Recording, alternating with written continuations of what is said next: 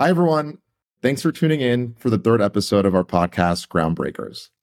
On this podcast, we interview early stage founders and real estate investors to hear their stories of what led them to have success in their career and their journey from zero to one. I'm joined today by Sean O'Dowd, general partner at Scholastic Capital. Scholastic, Scholastic Capital is a fund focused on investing in single family homes in 10 out of 10 elite school districts. Thanks so much for joining us, Sean. Very excited to have you on the show. Thanks for having me. I'm looking forward to it. Amazing. Uh, well, very excited to hear your story. I think, you know, looking at your LinkedIn profile, we went to school together. Like, I think you've had an amazing journey. So would love to hear what you were doing before Scholastic Capital. What's your career been like? What did you study back in school? Like, just tell us the story of how you got here. Yeah, for sure. So, uh, I actually go back a little bit further because the story story started when I was young. I uh, before I went to college, I had moved 22 times. So I I was bouncing around. Yeah, it, it, it was a lot. So I I was bouncing around constantly every single year growing up, um, which was pretty cool for a variety of different reasons. Maybe super outgoing because I was always the new kid at school, the whole nine yards. But that actually made me really interested in real estate because I was constantly moving all the time and like, oh, like finding a new place to live is this fun thing that we all do every six to eight months and it's normal. And like, let's, uh, oh, we're walking down the street. We should stop and look at the, like the pictures in the real estate agent office they have on the wall because we're probably going to be moving soon and it's fun to be looking at new places. Um, so that was, that was where I kind of grew up. And then, um, so for me, real estate was always like a when, not if kind of thing. Uh, from I stopped moving, I was able to go to the same place and live in the same place for four years, which is for school. So, so went to Wharton undergrad like you. Um, st- studied management and marketing while there. Um, was on the crew team, was a management 100 TA, did the whole like thing there finished up and then worked in consulting. So um, went to BCG in the Chicago office for a couple years. Um, met my wife in the process. Uh, left after a couple years, built my own consulting firm. And basically, that whole time of my professional career, I've been taking the the money I was making from either big professional consulting or my own consulting firm and dumping it into real estate to test a thesis. And now, now I'm at the point where the t- thesis has been tested and it's my full time job. That's amazing. Um, before getting and diving into like what now you're testing out with the thesis, would love to hear a bit more about the journey. And you said you started your own consulting practice. Like, how did you go about doing that? I think a lot of founders, a lot of people want to get into consulting on the side, whether they have a full time job or not. Like, how mm-hmm. did you mm-hmm. go about building out that clientele? Yeah, you know, it was, um, uh, for lack of better words, a complete accident. Uh, so what happened was I uh, I left BCG. I knew I wanted to do something more entrepreneurial for a variety of different reasons, um, and left. Took a job at a startup in Chicago as employee 40, doing strategy and operations work for them. And while I was there, I had been dating this fantastic girl who I wanted to propose to her. Great. Um, so went to go get an engagement ring for her now my, my now wife, her name's Pear. Um, so I went to went to the Tiffany store and they said, "Go, oh well, let me show you our rings." They have a ring called the Pear ring because it's a diamond it's flanked by two pear shaped diamonds. So I was like, "Oh my god, like this is perfect! I have to get her the Pear ring. Obviously, this is just how it works." Um, so I did that, and they had they're like, "Well, we also have 12 month zero percent down, um, zero uh, 12 month zero percent interest rate financing." I was like, "Well, this is a very expensive purchase. Like." That's a couple grand of inflation savings. I obviously should do this too. Um, and I felt really smart for about two and a half weeks. And then my, my monthly payment hit and I was like, Oh my God, I am screwed. Um, and this was, I was like 22 at the time. So it was, this was very not mature financial thinking. Don't do this at all. Um, but it was kind of a situation where like I was literally backed into a corner where I said like, Hey, I have a payment due in two weeks. It is a ton of money. I can't screw around with something that's like pre-revenue. I can't build an affiliate site or I can't do this, that, or whatever. Like I need something that's going to be in my bank account in two weeks. Um, and I was like, all right, well, like I know how to consult, so I'm going to do that.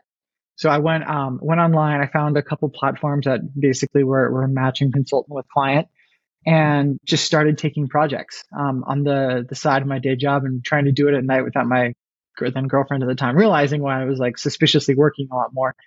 Um, so she didn't get suspicious. Uh, and then it was a really kind of interesting compounding thing where like one client led to another, led to another, led to another. And then it got to a point where I, I, I had a almost clear niche established of the kind of work that I was doing. And about a year after that, it got to the point where I actually left the job at the startup because I was just spending all my time doing the consulting stuff. Wow, that's awesome. If people want to learn more, like what type of consulting do you do? Yeah, so um, it's really a couple different couple different pillars. Two are the were the most common. Um, number one was I did a lot of work for private equity backed portfolio companies. Basically, like the first six months or so post acquisition, private equity firm has a thesis as to why they acquire a company. Like we think we can fix these seven things to make the company better. They would bring me in like the day the the day they acquired ownership and be like, okay, you have one of the seven, like go figure out how to do it. Um, which was a lot of fun. It was very operational. Um, a lot of, uh, big budget, but a lot of emphasis on like, hey, we got to move fast and get something done. So that was really cool. I really liked that work.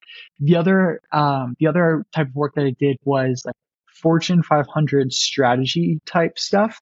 Um, but I was almost like the pre look. For example, like if you want to bring in McKinsey, BCG, whatever to do some strategy work for you, three, four, five million bucks to do that work. Um, or if the company thought there might be something there, but they weren't three to five million dollar convinced there was something there, they would bring me in for 250 grand to look at it and say like, Hey, is there an opportunity here? Yes or no? And if I said no, then they're out 250. If I said yes, then they felt more confident in going to give BCG a $3 million check to look at it in more detail.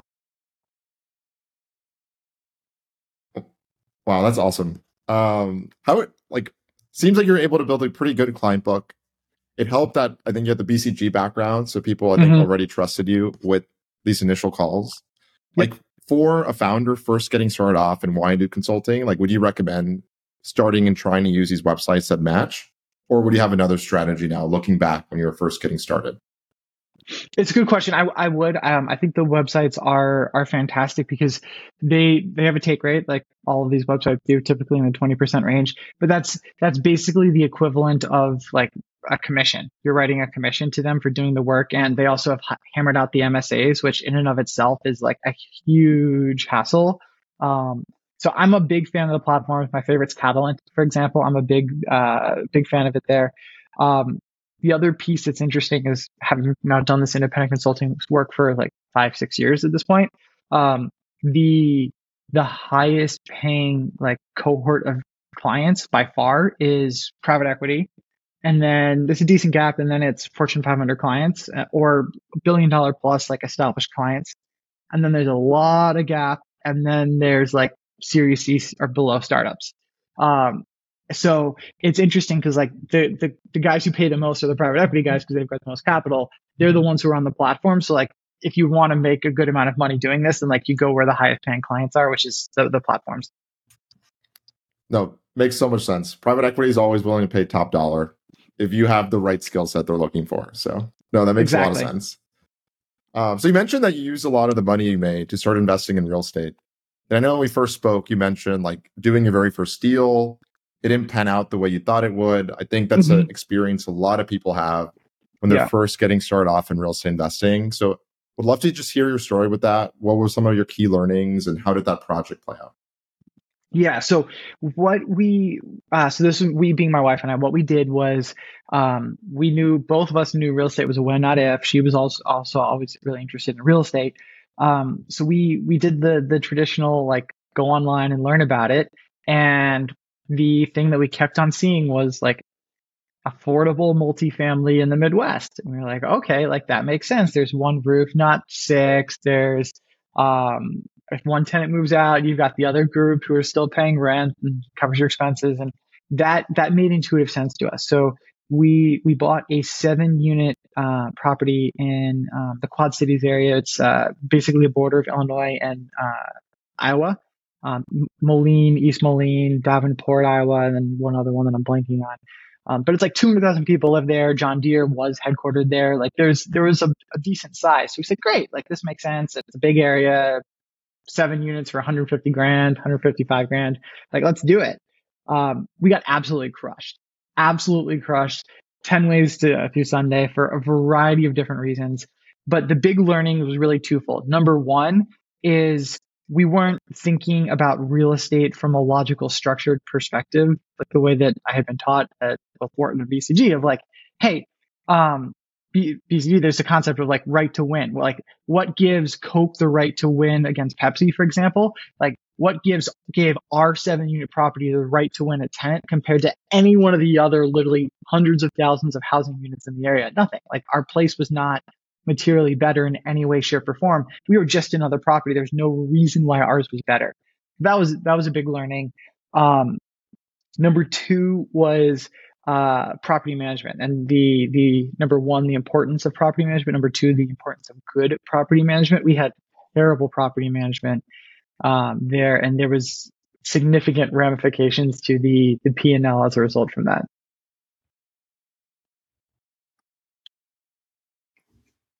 I feel like getting bad property manager is just a rite of passage for every real estate investor. You're like, let me cut on costs and take the manage the management company that's like giving me the best deal. And they're like, okay, I now know why they charge the lease because they give you literally no time of day, and it's just not panning out how you thought it was going to do. Yeah, so. the property management is such an interesting an interesting world, and um, I mean, you can optimize it for it, right? Because like some properties have higher property management burden versus than others. Um, like for us now, like I want the lowest property management burden property I can possibly find, and then some. Yep. No, that's awesome. And I and I love that you weren't just stuck in like looking at BiggerPockets all day and then like continuously optimizing for like what's going to be the perfect best deal. Like yep. you just went in, took your learnings, you're like, all right, I came away with a lot from that. Like how can I now improve on that and really have the right to win on future properties mm-hmm. moving forward. So no, that's awesome. Um, would love to dive a little bit more into now Scholastic Capital. Like, would love to hear your thesis around that. Like, clearly, you learned a lot from this first home. You've now done a lot of different properties just mm-hmm. on your mm-hmm. personal balance sheet. So, we'd love to hear more about Scholastic Capital and your thesis there. Yeah. So it uh, there's a bunch of different inputs that went into this. My mom's a teacher. My um, my wife, her family emigrated to the country. Um, and they moved to an area that they couldn't really afford because it had a good public school. So we, we had a couple of different inputs that went in. But continuing the thread from that first property, we are like, okay, like we didn't have a competitive advantage. Like we're going to find a property that has a competitive advantage above all else. We said, okay, great. Like what could a competitive advantage be for a property? Um, and we, we basically came up with a list and then we discarded almost everything on that list for a variety of reasons. Um, so one was like, oh, like a competitive advantage, like it could be really nice. It has a really nice kitchen. But like that is not evergreen. Like that nice kitchen is not going to be nice in three to five years. And then you have to put another 60 grand or whatever it might be for depending on the property back in to make the kitchen nice again. You have to repeat like that. What didn't feel like a competitive advantage we wanted to try to win on. Um, and number two, I'm in the Chicago area. There's, there's a million housing units within an hour drive of here. A lot of them have nice kitchens. Like, okay, so that's not a good one. And we're like, okay, location. Like, well, that's fungible. A good location is different for everyone. Like maybe someone wants to be closer to public transit. Maybe someone wants to be closer to the office park over here. Someone wants to be closer to the office park over there. Like everyone's definition of a good location is different. Um, so that literally what we did is we we pulled data regarding like what are the reasons people move and why do people move, and it was job, and then family reasons, which then could be bucketed into a couple different buckets. But the biggest one was for kids and for the kids' benefit. And we had just had our, our second child at the time.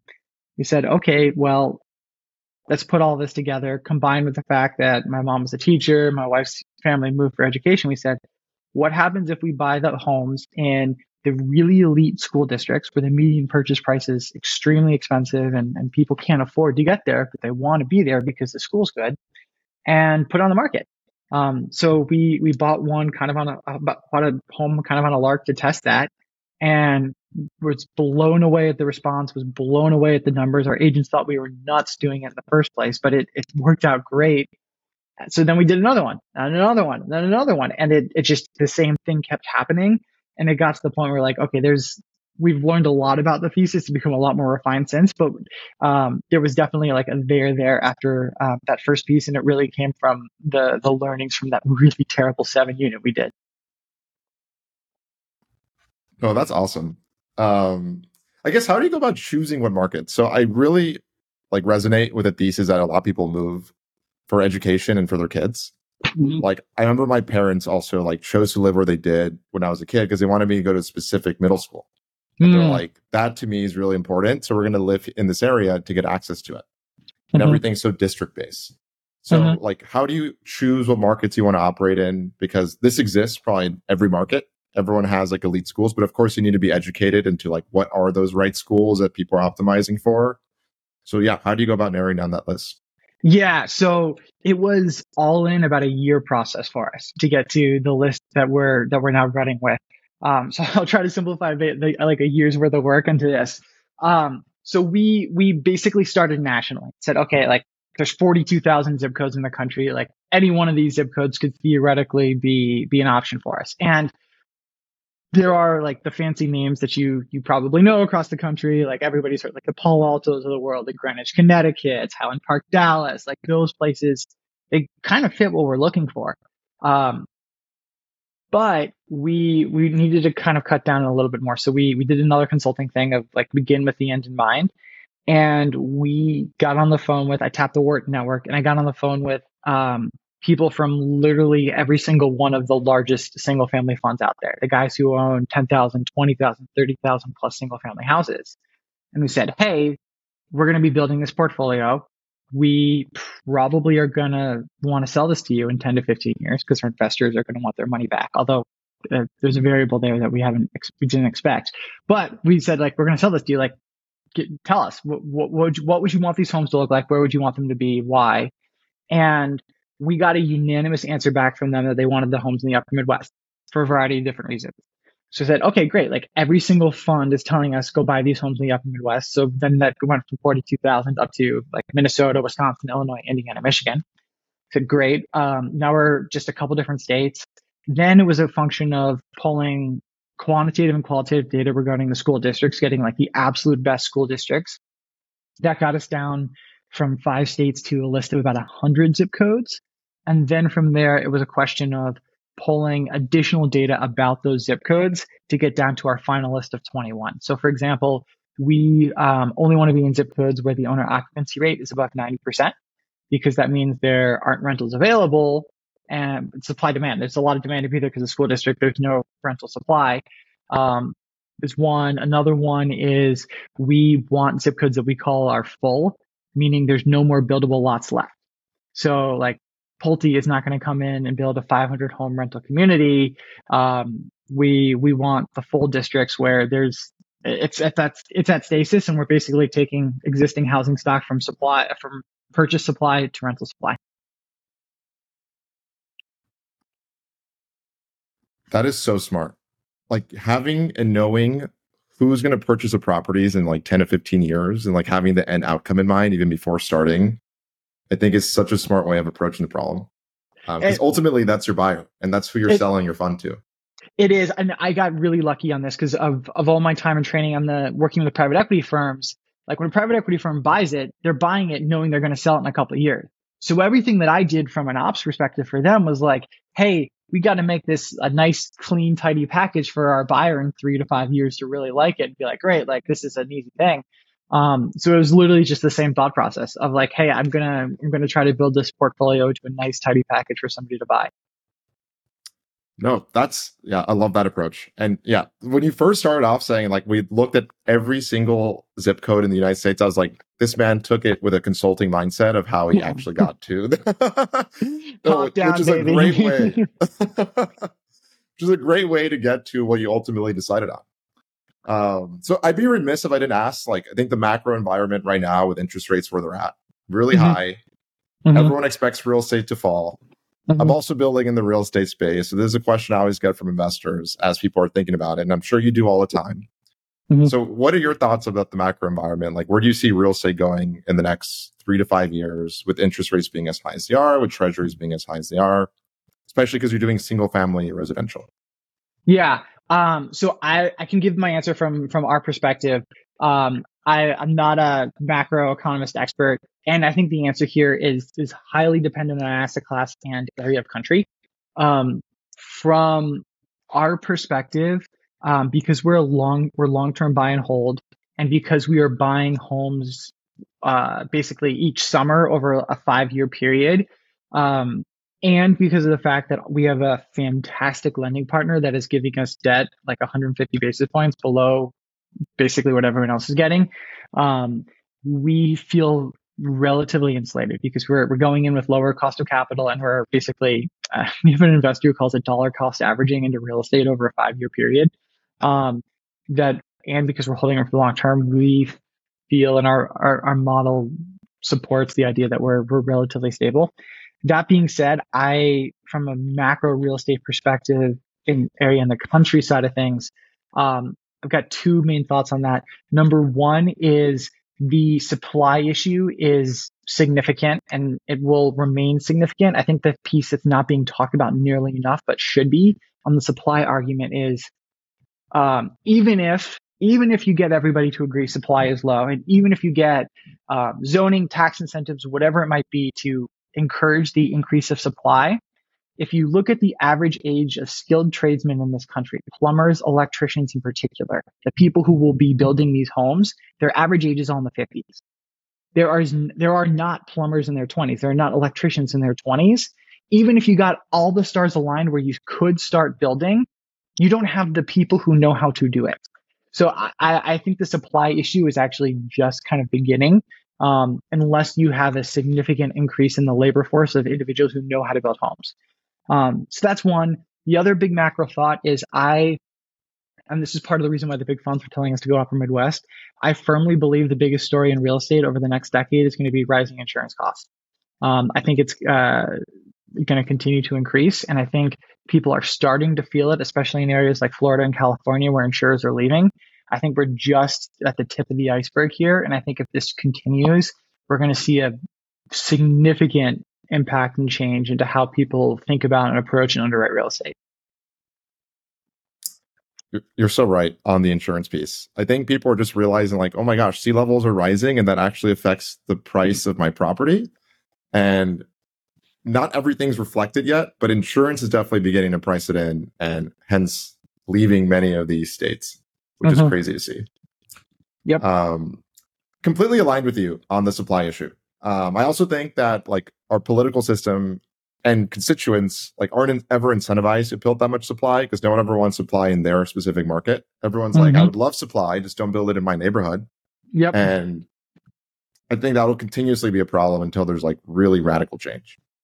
I agree. Um, so very much aligned with you there. Um, no, appreciate you sharing that. Um, mm-hmm. I guess a follow up question to that would be: Do you ever see yourself doing any sort of commercial real estate, like getting into larger multifamily. You start off with multifamily or maybe house mm-hmm. hacking, as they call it. But do you see yourself ever getting there? Uh, it's a good question. Um, and we've we've had a lot of people say something to the effect of us of like, hey, like it's great you're starting with this like cute single family thing, but then eventually you're gonna get to multifamily because that's where that's where the big money is and all that. Um, but I don't think so. Um, so the the reason why is like we've we've, we are consultants and my my partner's a, an attorney like we've over engineered our model to like the all you could possibly imagine is the most over engineered model in the world but like if we look at our model and like even if we run our sensitivities in a way that's like fairly negative to the portfolio at the end of a 12 to 15 year period um, the the exit for our investors is significant and the exit for me and my partner is significant to the point that like we would have more than enough money for the rest of our lives. Like there, there's almost an element of like, do we, do we need to? Um, um, like I've got two young kids, and if I if I blow out the scenario of like, okay, ten to ten to fifteen years, like okay, they're in they're in high school at the time, like do I take a couple years off and just spend all the time with the, uh, my kids while they're in high school? Make sure I don't miss a sporting practice, a play, a singing recital, whatever it might be. Like, yeah, like that sounds awesome. Um, so I think that's I think that's most likely the the path that we're going to go. We're not we don't have illusions of um, being the next real estate billionaire or anything like that. Like I um, want to generate a badass return for our investors, and then um, we'll we'll take our our our twenty percent carry, and then we'll we'll call it a day from there. That's awesome. And also multifamily like just has so much competition from traditional private equity. And I feel like single family residential does not as much. That's true. We are, uh, especially in these zip codes, we are competing against like Bob and Ann up the street, not um, some, not our classmates from Wharton. which is a significant advantage because Bob and Ann do not know how to price their home correctly. They do not know how to market their home correctly, and I can take their tenants. Um, it's a lot harder to do that. To your point, in multifamily. Yep, that's amazing. And I literally love the focus on family. I feel like so many people forget that, like in the hustle culture that we've built as a society.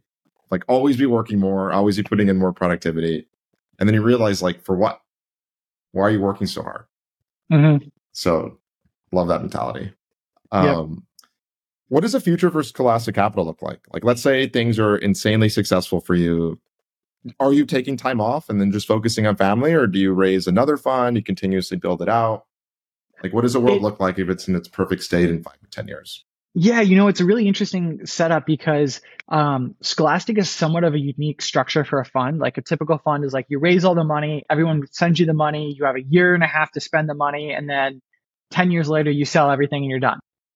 Scholastic is unique because one of the things we learned in buying our test homes is uh, our tenants, the families with kids, only move in between the school years, basically May through July, early August.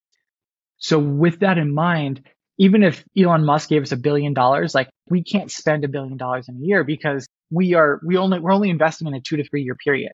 So we're basically like a rolling fund, not dissimilar from like an angel syndicate where we're raising money every fall, winter, and then spending it in the summer, raising, spending, raising, spending, but it's all within the same vehicle.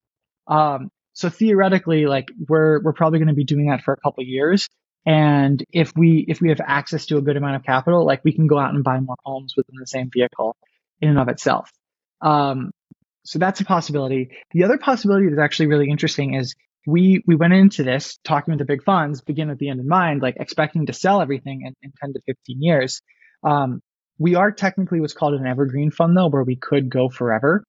And we have had a significant percent of our existing investors and a lot of our new potential investors say something to the effect of, Hey, I think this thesis has more like 50 year durability than like a industrial building thesis um, if you want to keep this thing for 50 years and just send me a distribution check every month, like that would be awesome. In fact, like I'd prefer that. Or we even had one investor um, say that he would put capital in as long as he could block a sale because he wanted to give his share of the fund to his kids. And this would be like his like leave money to the kids um, approach. Uh, and like that could be really interesting. So long way of answering your question of like what does the future look like? The future could look like uh, doing exactly like this, nothing changes. And like 20 years from now, we're still running Scholastic. We aren't buying anything. We're just like sending out distribution to each month. That's the beauty of single family residential. And like so much of that's ingrained in just like America's culture of like build my empire of properties, get that cash flow, continuously build it up. So not surprised at all that that's, you know, the take from some of your investors are just like set it, forget it, get the passive income. Uh, no, that's awesome to hear. Um, so I guess like any key learnings that you'd like to share with people, like as you've been raising your fund, as you've been building this out, like any big mistakes you made that you're like, okay, if I was just starting off again, like raising our first fund for Scholastic Capital, like what would I not make again? Yeah. Um, there's there's two that come to mind. One is this is just a place where you need a partner. Um, it's uh, there's I think there's some worlds in the entrepreneurship space, so to speak, where you can get away with not having a partner. I think this is not one of them. You absolutely need to. I have a fantastic, fantastic, fantastic partner. Um, the other element to this is um, the the startup costs are not cheap or you could do it cheaply, but uh, you shouldn't. Um, you need basically need to go into this knowing like, hey, this is your first time doing a fund, but you need a lot of vendors when you build a fund. Um, and that is not a place to go cheap because people people are giving you their hard earned money. Like every every uh, time someone send, signs on the dotted line, they're signing away like months of their work to send us that capital. Like they worked for months to make that money. Um, you need the absolute best attorney in the world for, for, that scenario. You need the absolute best fund admin team. You need the absolute best investor portal. You need the absolute best tax preparation accounting firm because you need two different accounting firms. Um, so like all in, like you're talking about like well over 100, 150 grand worth of expense. Um, but it's it would be almost foolish to not do that because you need to make sure everybody's money is taken care of with the best possible vendors on the table. For sure. And I think taxes is a big piece of real estate. Like how you're doing mm-hmm. depreciation, what, yep. what's everyone's tax benefits with this. So that's key. Uh, how do you go about building that vendor network? Like any suggestions for people that launching their funds? Um, it was a good question. We uh, we started on the attorney side because the um, the attorney piece is, is basically like they need to be the first person you bring on board. Um, my partner is actually our attorney, which is great. Um, but you, the attorney, if they're a good one, if they work for one of the very fancy big law firms that hires exclusively Ivy League law students and all of that, um, they will have a network of uh, who they work, who they basically work with everybody good on the accounting side of things, on the fund admin side of things, and then it's a function of talking with six of each, figuring out who you like best, who's the best fit for what you guys are doing, and then going forward from there. But attorney is really the linchpin. Got it. How do you end up meeting your partner? Seems like a perfect match to have an attorney on board. yeah. Oh, it was. Um. Uh, I got very very lucky. So the way the way that worked was, um, we're all we're all on Twitter. We're actually been raising a lot of our capital from Twitter. Um. So we're um, we're on Twitter. There's a very large Twitter account, a couple hundred thousand followers. Um, a guy called Strip Mall Guy. He runs a fund, a couple hundred million that buys strip malls. Strip Mall Guy tweeted about how his personal his fund's attorney just joined Twitter. The guy graduated like number two at Columbia Law. He works for one of the really fancy law firms. Like all he does is like fund um, fund law. Um, so it's like, wow, like great. I'm starting a fund and need an attorney. So I reached out to him and uh, did the like sales call with him. And there's a partner on the fund uh, on the phone as well. And at the end of the call, he said something to the effect of like, "Hey, like I set these things up professionally. I did like 400 last year. Like this is the most interesting and best thought out thesis I've seen. Like if you do this, even not with me as your attorney, like tell me I'd like to invest. I was like, ah, it's your closing line. Like that's how you sell people at the end of the call. I like it. Like very, very smooth. Um, but we got off the call and then he emails me from his personal email and he's like, actually, like I'm not, I wasn't kidding. Like, can we, can we talk personally? Um, and he was like, no, like, actually, this is great. Like, can I get more involved? Um, and then we spent a long, long, long time together. We flew back and forth to see each other and the whole nine yards. Um, fast forward like a year, we're, we're partners. Um, so now it's even more past that and we're, uh, uh, well into the, the fundraising process together with him as a co-GP. That's an amazing story. And the co-founder dating is real. Like, it's about like you're building a company with someone. Most companies last longer than marriages. Mm-hmm. That's like the type of commitment you're making when you're starting a business with someone. So I love that you put in a lot of time and effort before committing. Um, that makes so much sense. And you mentioned like just you've raised a lot of your money through Twitter. Mm-hmm. Like, how has that experience been for you? How has social media impacted that? I think a lot of people now are building their personal brands and trying to figure out how to do that. Like, how has that been for you and how do you build that success? Yeah, you know, it's, it's fascinating because um, Twitter is like the happy accident in my life that that's accelerated my career like a decade.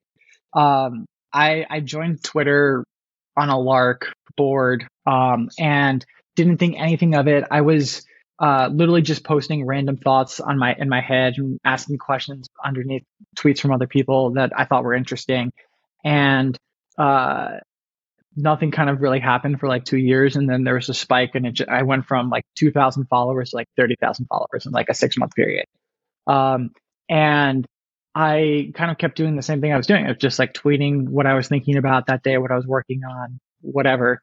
And um, so I was talking quite a bit about the real estate stuff, and I started getting inbound messages from people like, uh, this is before I even thought about getting a fund together. Um, people were like, "Hey, like what you're doing is interesting. Like next time you buy a property, let me know, and I'd love to kick in." Or like, "Hey, um, can you buy a property for me using your thesis, and like I'll give you like 10% of whatever if you if you help me find a property." Um, and I was like, "Oh, interesting. Like there's there's something here." So uh, I, I honestly thought I was too young to be raising the fund. I thought you had to be in your like 40s or 50s. Um, but I was getting inbound offers from capital for, for capital from Twitter. So I said, screw it. Like, let's, let's do it now, see what we can do. And it's it's worked, and we've we've raised. Uh, I think it's safe to say millions of dollars at this point from individuals who have come across either me or my partner on Twitter talking about what we're doing. And then they asked to get on a phone call with us and they're like, oh, you're a real person. And like, there's logic to this. And, um, it just kind of built up from there. And then they, we end up, uh, becoming, becoming, um, partners from a LPGP perspective. That's insane. Uh, I've definitely heard a lot of people's Twitter stories. That's amazing. Um, and I feel like when you do find your niche in Twitter and like people really care about what you're saying, mm-hmm. like you mm-hmm. do find a lot of success. And I think a big piece of that's just being genuine to who you are. Mm-hmm. And I think like that comes off in the type of content that you write. Mm-hmm. Appreciate any, that. Like, yeah, of course. Any suggestions for someone who wants to build something like that? Like, would you just say be genuine to a niche that you want to pick out, or like, do you have a schedule you could stick to? Yeah, the Twitter piece is interesting. I um so uh have gotten to meet some like very, very, very large Twitter accounts at this point. Um some have grown intentionally, some have grown not so intentionally. But the the kind of commonality as there's a metric that people look at, which is basically the ratio of the number of followers you have to the number of tweets that you have. Um, and the ratio of followers over tweets um, 2.0 is like outstanding. So if you want, say, 20,000 followers, that implies you need 10,000 tweets. So at the end of the day, like it's very much like a volume game. At, um, and it's just something where you need to get comfortable with the idea of sharing your thoughts, but also asking, like, I've learned so much from Twitter where um, somebody smart says something. I'm like, I, I need to know more. Like, tell me more. And there's there's accountants on there who specialize in like cost segregation for family offices and they talk about how they how their family offices does it and it's like wow that's fascinating you clearly put way more thought into it than we have like tell me more um, there's a gentleman i've met on twitter relatively recently who brilliant guy and if he's if he's right he's literally going to make our investors millions of dollars um, he works for a very large REIT on the multifamily REIT and his full-time job is figuring out how to lower the tax bill for their properties so then they can just drop more to the bottom line than the REITs that gets distributed out. Um, I've gotten to know him via Twitter. Uh, I've told him more about some of our specific zip codes, what we're trying to do. And he literally came back with like, Hey, here's no charge, no anything, just for fun. He put together like, um, a, a, detailed plan on how we could abate our property taxes down to zero, in his opinion, using one of these six different levers and like the preferred lever. And he found the right guy at the town council for us to be working with to do that. Like, if he's right, like our property taxes are our largest line item. Like, if he's right, he's literally going to make our investors millions of dollars. And it's just from Twitter because he's a world expert on this specific thing. And we got connected because of that. That's actually insane. wow. I, I didn't ever use Twitter until a year and a half ago. Mm. And I promise you, like some of the connections I've made, like we're building on Solana as our blockchain. Like I okay. only met them because of Twitter. Mm-hmm. And it's crazy the doors that open you if you're willing to put some of the time and effort in that specific channel. Just because people are so willing to take like cold DMs, and especially if you have like a history of writing things relevant to them in mm-hmm. their specific topic. So that's totally. awesome to hear, Sean. Um, that's crazy. Uh, well, that's all the questions I had for you. Um, thanks so much for coming on to Groundbreakers and sharing your story. Um, I think any closing remarks you want to share, like if people want to learn more about Scholastic Capital or learn more about you, or maybe they want to invest, where should they go? Mm-hmm. Yeah, so um, I'm on Twitter. I'm Sean Dad 15. I'm the 15th Irish Sean, apparently. Um, and if you, uh, so I, am I'm, I'm pretty active there um, and, and quick on uh, direct messages. Um, if anyone wants to talk Scholastic, I'm Sean at scholastic.com, scholasticcapital.com. Um, we don't have Scholastic, that's the book company. Um, and our website is also scholasticcapital.com. Awesome. Well, thanks everyone for listening to our third episode of Groundbreakers. We drop episodes every Tuesday morning. We'll continue to have awesome guests like Sean sharing their story. Thanks so much, Sean. Thank you.